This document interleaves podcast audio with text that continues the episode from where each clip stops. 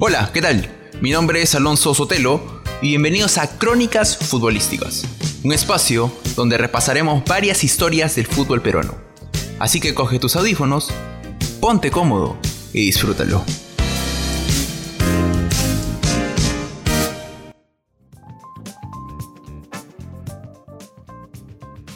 Bueno, hoy tenemos el agrado de conversar con Carlos Galván. Él es un defensa argentino que tuvo su paso aquí en el Perú, jugando por universitario y también por la Universidad César Vallejo.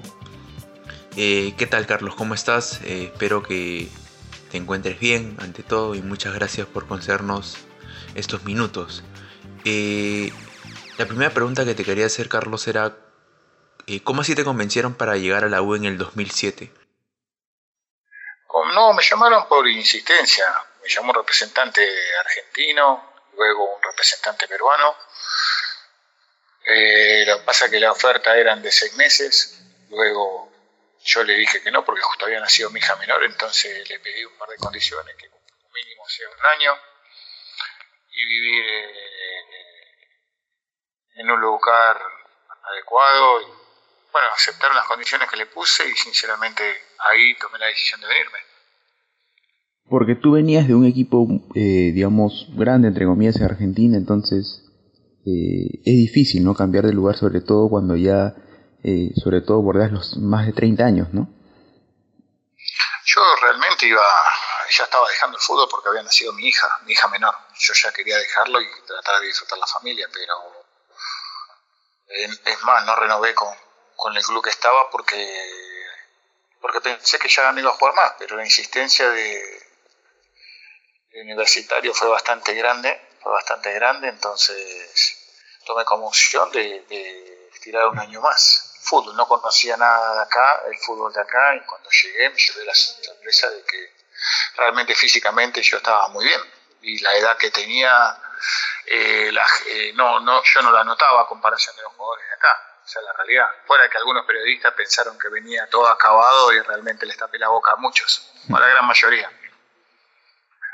Eh, ¿Cuál fue lo primero que te impresionó de universitario cuando llegaste en los primeros días? El estadio, sinceramente, el estadio. El estadio fue lo que más me llamó la atención, la infraestructura del estadio, ¿no? Me llamó bastante la atención porque no, no lo conocía, no lo conocía, el único estadio que conocía en Perú era el Nacional el antiguo nacional, no el nuevo, ¿no? ¿Y cuánto crees que fue este, influiste en el título del 2009, ¿no? Un título que es muy recordado por los hinchas y sobre todo eh, también por ti, ¿no? Porque es uno de tus mayores logros que has tenido dentro de tu etapa como jugador. No, no, eso no, porque gané el campeonato brasilero en Brasil. Claro, uno de los logros, ¿no? Ajá, me parece que acá el logro más importante es que estuve en Perú. Pero, sí, ¿cuánto crees que influiste en ese, en ese campeonato del 2009? No, yo pienso que todo por igual. Lo que pasa es capaz que la relevancia que tuve yo de haber jugado capaz la mayoría de los partidos, siendo el capitán, eh, capaz que había partidos eh, donde capaz que nos atacaban mucho y, y destacábamos la defensa, ¿no? Sabiendo que nosotros éramos un equipo que físicamente íbamos consumiendo el rival. Y capaz que era un partido, si hacíamos un gol, eh, teníamos la certeza de que el partido lo podíamos haber ganado ya 1 a 0. Pero cuando se nos complicaba con equipos que, se, venían a jugar de local y se cerraban, nosotros empujábamos de atrás para tratar de hacer el gol y físicamente capaz que ganamos muchos partidos eh, por el estado físico que teníamos todo en los últimos 10, 15 minutos de finalizar el partido. Me parece que ahí hacíamos la diferencia con los demás equipos. Ahora, la labor del capitán es muy importante y muchos de tus ex compañeros te recuerdan como un buen capitán. Pero capaz que la calidad de persona que uno tiene, fuera de que uno se brinda al máximo dentro de la cancha, por la camiseta que defendía, también está la, hay una persona detrás de todo de un jugador, ¿no? Y uno trata de ser una buena persona, mostrarle la sinceridad en todo momento, ayudarlo en lo que necesite y siempre dar el ejemplo, ¿no? Dar el ejemplo en los entrenamientos, en la conducta, en, los, en el vestuario, que es importante, la libertad capaz que me daba Juan también para manejar las cosas, eso también me ayudó bastante. Eh, ¿Ya te había tocado ser capitán anteriormente o era tu primera vez? No, eh, fui capitán antes yo universitario por ocho equipos. Ah, bueno, digamos que la experiencia de ahí te, te jugó a favor. ¿Y qué arengas solías decir en los camerinos antes de cada partido o incluso después de cada partido? No, solía, solía hablar eh, diferente, ¿no? Eh, cada partido era capaz que una, una motivación diferente, ¿no? Vas a comparar capaz con un partido con un equipo chico que contra un equipo grande. Es totalmente diferente. Pero sabíamos nosotros y éramos conscientes de que ganándole a los equipos chicos nosotros teníamos las chances ya de clasificar o salir campeón. Capaz que eso es también la, la realidad de un campeonato donde hay pocos equipos grandes. ¿no? Realmente acá en Perú solamente hay tres en los que más se destacan, ¿no? El resto hace la pelea. Es muy difícil que algunos equipos a veces de provincia puedan llegar a salir campeón, ¿no? Realmente a veces siempre salen los mismos de siempre.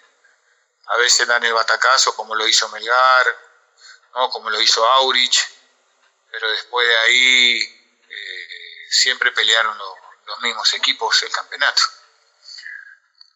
Pero, eh, digamos, ¿cuál era la arenga que más solías decir o que solías más, digamos, eh, decirle a, cierto jugador?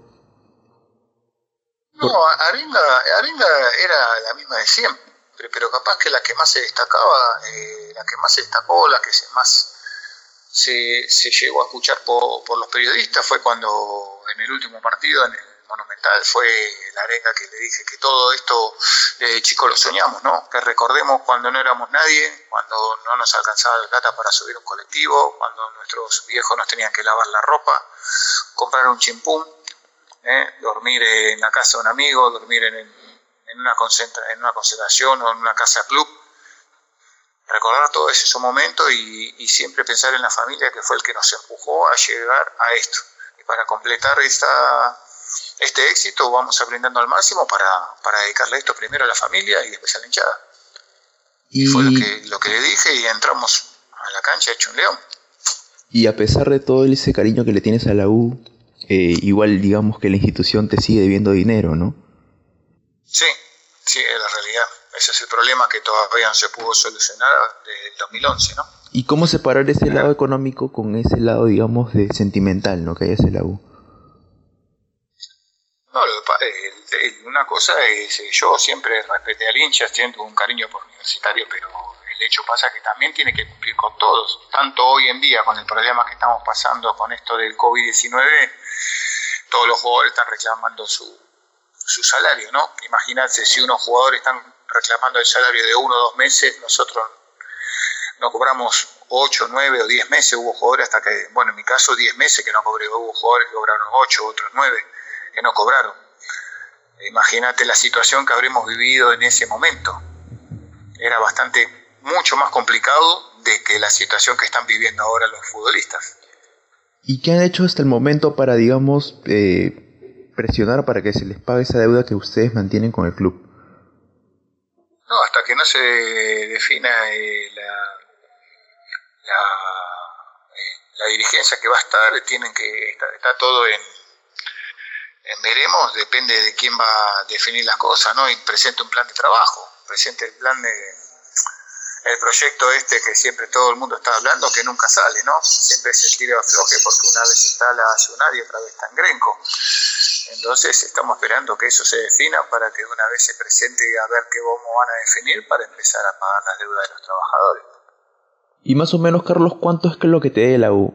Digamos, eh, no, eso no lo voy a decir digamos, ¿sube los 50 mil o po... No lo voy a decir, no voy a hablar de dinero. Ok. Eh, tú estando en la Universidad César Vallejo, eh, de hecho que fue un cambio brusco, ¿no? Y de cómo este, se dio ese traspaso. ¿Solías ver los partidos de la U? El traspaso se da porque Universitario no me quiere renovar el contrato. Esa es la realidad. Claro. Pero digamos, eh, tú estando en Vallejo, ¿tú veías los partidos de la U? No, no, para nada.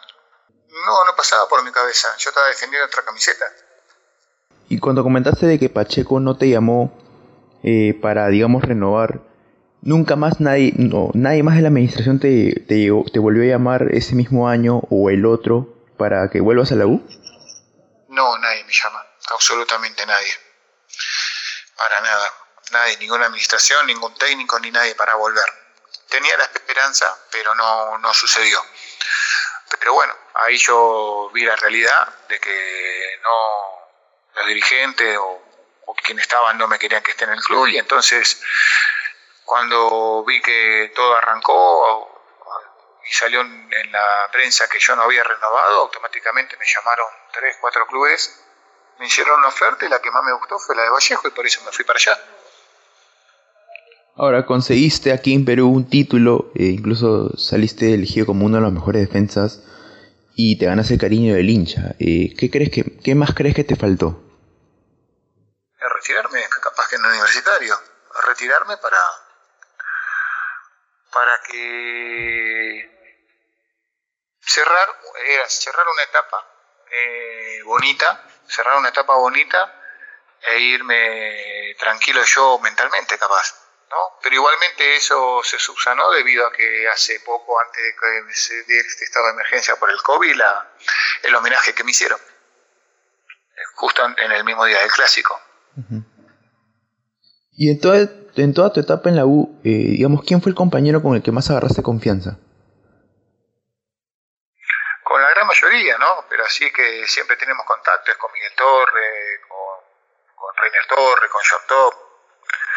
Son jugadores que siempre, y los jugadores que me crucé anteriormente, capaz que dirigiendo o, o por la calle o por cualquier otro sitio, siempre tenemos una buena onda, un buen vínculo. ¿Por qué? Porque en ese año, como todos los años que estuvimos, realmente el grupo siempre fue fantástico. Nunca hubo un problema y siempre tiramos, tiramos el barco para adelante, ¿no?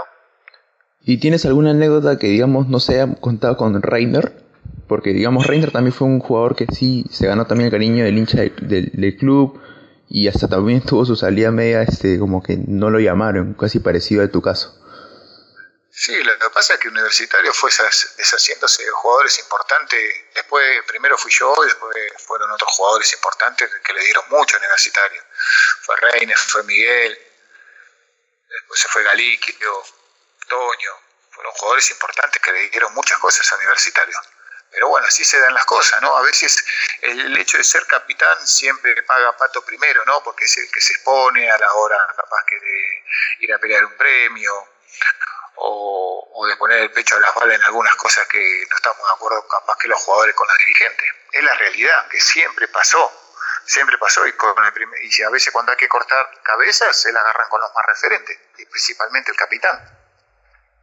¿Y hay alguna anécdota con Rainer Torres? ¿Alguna que te haya marcado en sí? Que tuve una anécdota buena con Rainer fue cuando fuimos a jugar un tenis fútbol en el 2008 él jugaba con Labarte, con Labarte, dicho y hecho Labarte, un, una persona excelente, pero muy, muy avaro. Y yo jugué con el Coco Araujo, un tenis fútbol, y apostamos un ceviche. Apostamos un ceviche después del, del entrenamiento. Terminamos ganando con Coco Araujo, lo esperábamos para el ceviche, pero yo tuve la mala intención de que le salga bastante caro a lavarte, porque lavarte gasta un sol y, ya está llorando, ¿no? Entonces eh, yo invité a todo el plantel. Yo le dije al plantel que coman y se vayan. No, no se queden por quedarse ni nada, no vamos a conversar ni nada. Coman y se van, piden, comen y se van, piden, comen y se van. Bueno, eso fue lo que sucedió y nos quedamos los cuatro. Y bueno, ahí cuando yo le, me despido, bueno, Coco, vamos, ¿no? Te acerco, Coco. En ese momento Coco estaba sin el carro, le traen la cuenta, ¿no? Le traen la cuenta a René y a Labarte. Y la cuenta no era por los cuatro, era por todo el plantel de 30 jugadores. Y me parece que Labarte hasta hoy me está buscando para cobrarme todo ese sueldo que le habrá salido para pagar todo el servicio de todos los jugadores. Pero no, no, no, te, no, te, no te ha llamado a lavarte, no, no te escribe tú hasta eso. No, después lo vi, no, después lo vi, después lo vi, lo, enfrenté en contra y, se ríe siempre, ¿no? Se ríe siempre, qué bien que se la hice. Reina no se quejó, el que se quejó fue él. Y Carlos, ¿cuál, ¿cuál ha sido el jugador que más te ha costado eh, marcar aquí en el fútbol peruano? Lo dije, Sagua, pero en la altura. En la altura me pareció un jugador rápido, en la altura. En llano no me pareció rápido. En la altura sí, capaz que cuando lo pasa que agarramos capaz que un buen seisiano, un buen cienciano en el 2008, donde estaba él, Cheroque, García, Basalo, tenían un buen equipo, tenían un buen equipo donde en la altura se destacaba bastante, se destacaba bastante con un equipo de mucha velocidad. Pero bueno, después nosotros de local, cuando ganamos en la apertura, le ganamos 3 a 1 en casa, ¿no? Resultó fácil el partido. Y también eh, en tu etapa ya como técnico, eh, has dirigido equipos de segunda división y es una realidad muy distinta a la primera división. ¿Cómo analizas, ¿cómo analizas esa categoría en sí? Muy complicada, muy complicada porque la mayoría de los equipos no tienen mucho presupuesto, no tienen infraestructura. Realmente, por las veces que, las veces que pasé, por los equipos que pasé, la verdad que eran eh, con muchas carencias, muchas falencias, poca infraestructura, prácticamente viendo el día a día, con sueldos atrasados, ¿no? Entonces es bastante complicado la Liga 2 para los jugadores y para los uh, comandos técnicos porque salvo los equipos que estén peleando arriba, dos o tres pueden estar al día, ¿no? Pero el resto, la verdad que es, bastante complicado. ¿Y a qué crees que se debe esa mala administración por parte de los dirigentes de esos clubes? No pasa por administración, me parece que pasa también por presupuesto, porque a veces querés eh, pagar más de lo que tenés, ¿no? pagar más de lo que tenés, o el sponsor a los tres meses ya no te quiere eh, dar la ropa para entrenamiento, o que tenés que ir a buscar cancha para ir a entrenar, porque fue, vos fijate que el 95% de los clubes de segunda no tienen infraestructura, no tienen otra cancha para entrenar, o entrenan en sintético.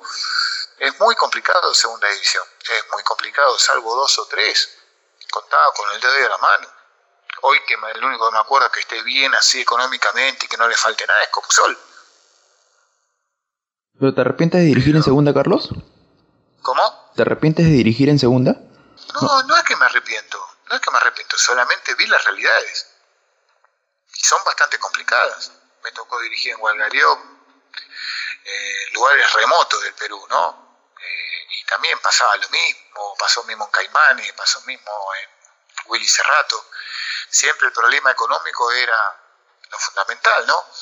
Pasa que a veces eh, me parece que debería haber un poco más de organización y cuando tienen que pagar eh, esa, ese poder para tratar de, de, participar en el campeonato, que, esa plata a veces no, no se pagan. Y fíjate que siempre terminan jugando los equipos igualmente con deudas porque no, no se vienen pagando. Es muy complicado segunda división, muy complicado. Fíjate si primera división está con crisis, imagínate segunda. Sí, me imagino, pero creo que esta respuesta que te voy a hacer es afirmativa, pero igual te la hago. Es un sueño dirigir a la U. lo que que la U este, también eh, hoy no la está pasando muy bien, que digamos. Obviamente que todo, pienso que todo entrenador le gustaría dirigir, que, tuvo un paso por, por, por universitario, importante, ¿no? Eh, pero esto si se da, se dará con el tiempo, se dará con el tiempo y con los años. Eh, esto recurre a que la experiencia que uno va adquiriendo como entrenador, sea en segunda, primera, mismo copa, eh, te sirva y hagas un buen campeonato para que puedas llegar al universitario. No, no creo que un universitario empiece a contratar entrenadores que no hayan tenido un buen paso por otros equipos. Lo hizo, lo hizo, pero no le fue muy bien que, que digamos cuando contrató entrenadores que no tuvieron experiencia, ¿no? Pero, ¿qué crees que le falta a Carlos Galván para que sea considerado como director técnico de la U? La verdad que a veces me pregunto eso, ¿no? A veces me pregunto eso, sabiendo que hubo capaz que, una buena idea con, siempre una buena... A ver, una sincronización con los hinchas, ¿no? Siempre el respeto, siempre los hinchas pidiéndome para ir para allá. Yo pienso que lograr una pelea con otro equipo que no sea universitario, pelear un campeonato hasta el final, eso me ayudaría para llegar al universitario. Ahora, Carlos, también hay otro, digamos, momento que no se olvida en la retina del hincha y es ese choque con Fleitas, ¿no? Y que incluso tú indicaste de que habían jugado juntos y hasta iba a tu casa, o sea, era incluso como un amigo para ti.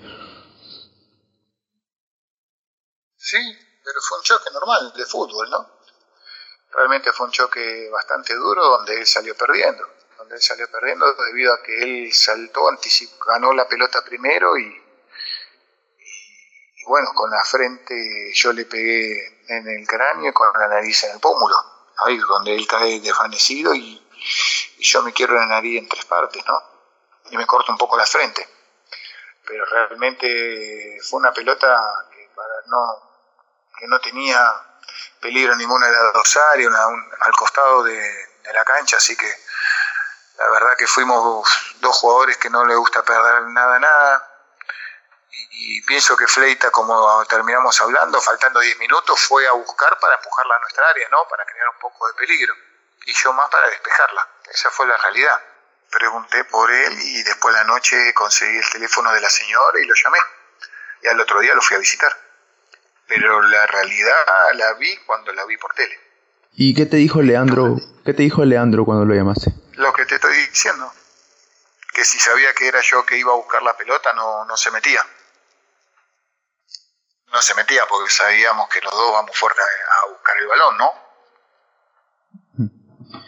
La otra vez colgaste una foto en tu Instagram cuando integras la selección este, de, sub-17 de tu país y en esa foto está Verón, está Crespo. ¿Cómo era jugar al lado de ellos? A pesar de que todavía no eran tan conocidos y sobre todo porque no llegaron hasta esa, madurez, ¿no? No, normal ahí en la selección porque estábamos los mejores, ¿no? Era una sub-23, donde jugamos contra Dinamarca. Contra Dinamarca, Pasarela estaba probando el equipo antes de viajar a Mar del Plata para jugar el preolímpico. ¿No? Y la verdad que teníamos un equipazo, teníamos un equipazo. Igualmente faltaban otros jugadores también importantes en el equipo. Eh, eh, pero éramos todos pibes de 20 22, 21 y 20 años, ¿no? El más chico era, era Gallardo, que ahí no está en ese, en ese partido, no estaba. Porque habíamos jugado una serie amistosa antes de viajar. Pero teníamos un gran equipo, teníamos un gran equipo, la verdad que nos conocemos desde chicos, esa es la realidad, ¿no? Porque todo en, en Argentina o haces las menores año tras año siempre te cruzas con todos los jugadores que te van subiendo de categoría o jugás para un año mayor o dos años mayor y siempre te vas cruzando con todos con todos ellos. Y siempre cuando hay un cruce así, un partido a beneficio o, nos cruzamos en un programa deportivo, siempre quedan los recuerdos y, el saludo y el respeto ante ellos. ¿no? Y Carlos, ¿qué crees que le falta mejorar el fútbol peruano? ¿Qué le falta mejorar? Me parece que tiene que ser un poco más agresivo, eh, eh, un poco más agresivo y, y sentir más la presión presionar, presionar como presionan los equipos eh, cuando juegan internacionalmente, ¿no? No lateralizar tanto el juego, sino ser más frontal. Ok, Carlos. Eh, bueno, eh, muchas gracias por tu tiempo y espero que te siga yendo bien. Dale, te mando un abrazo, cuídate, que tengas un buen día.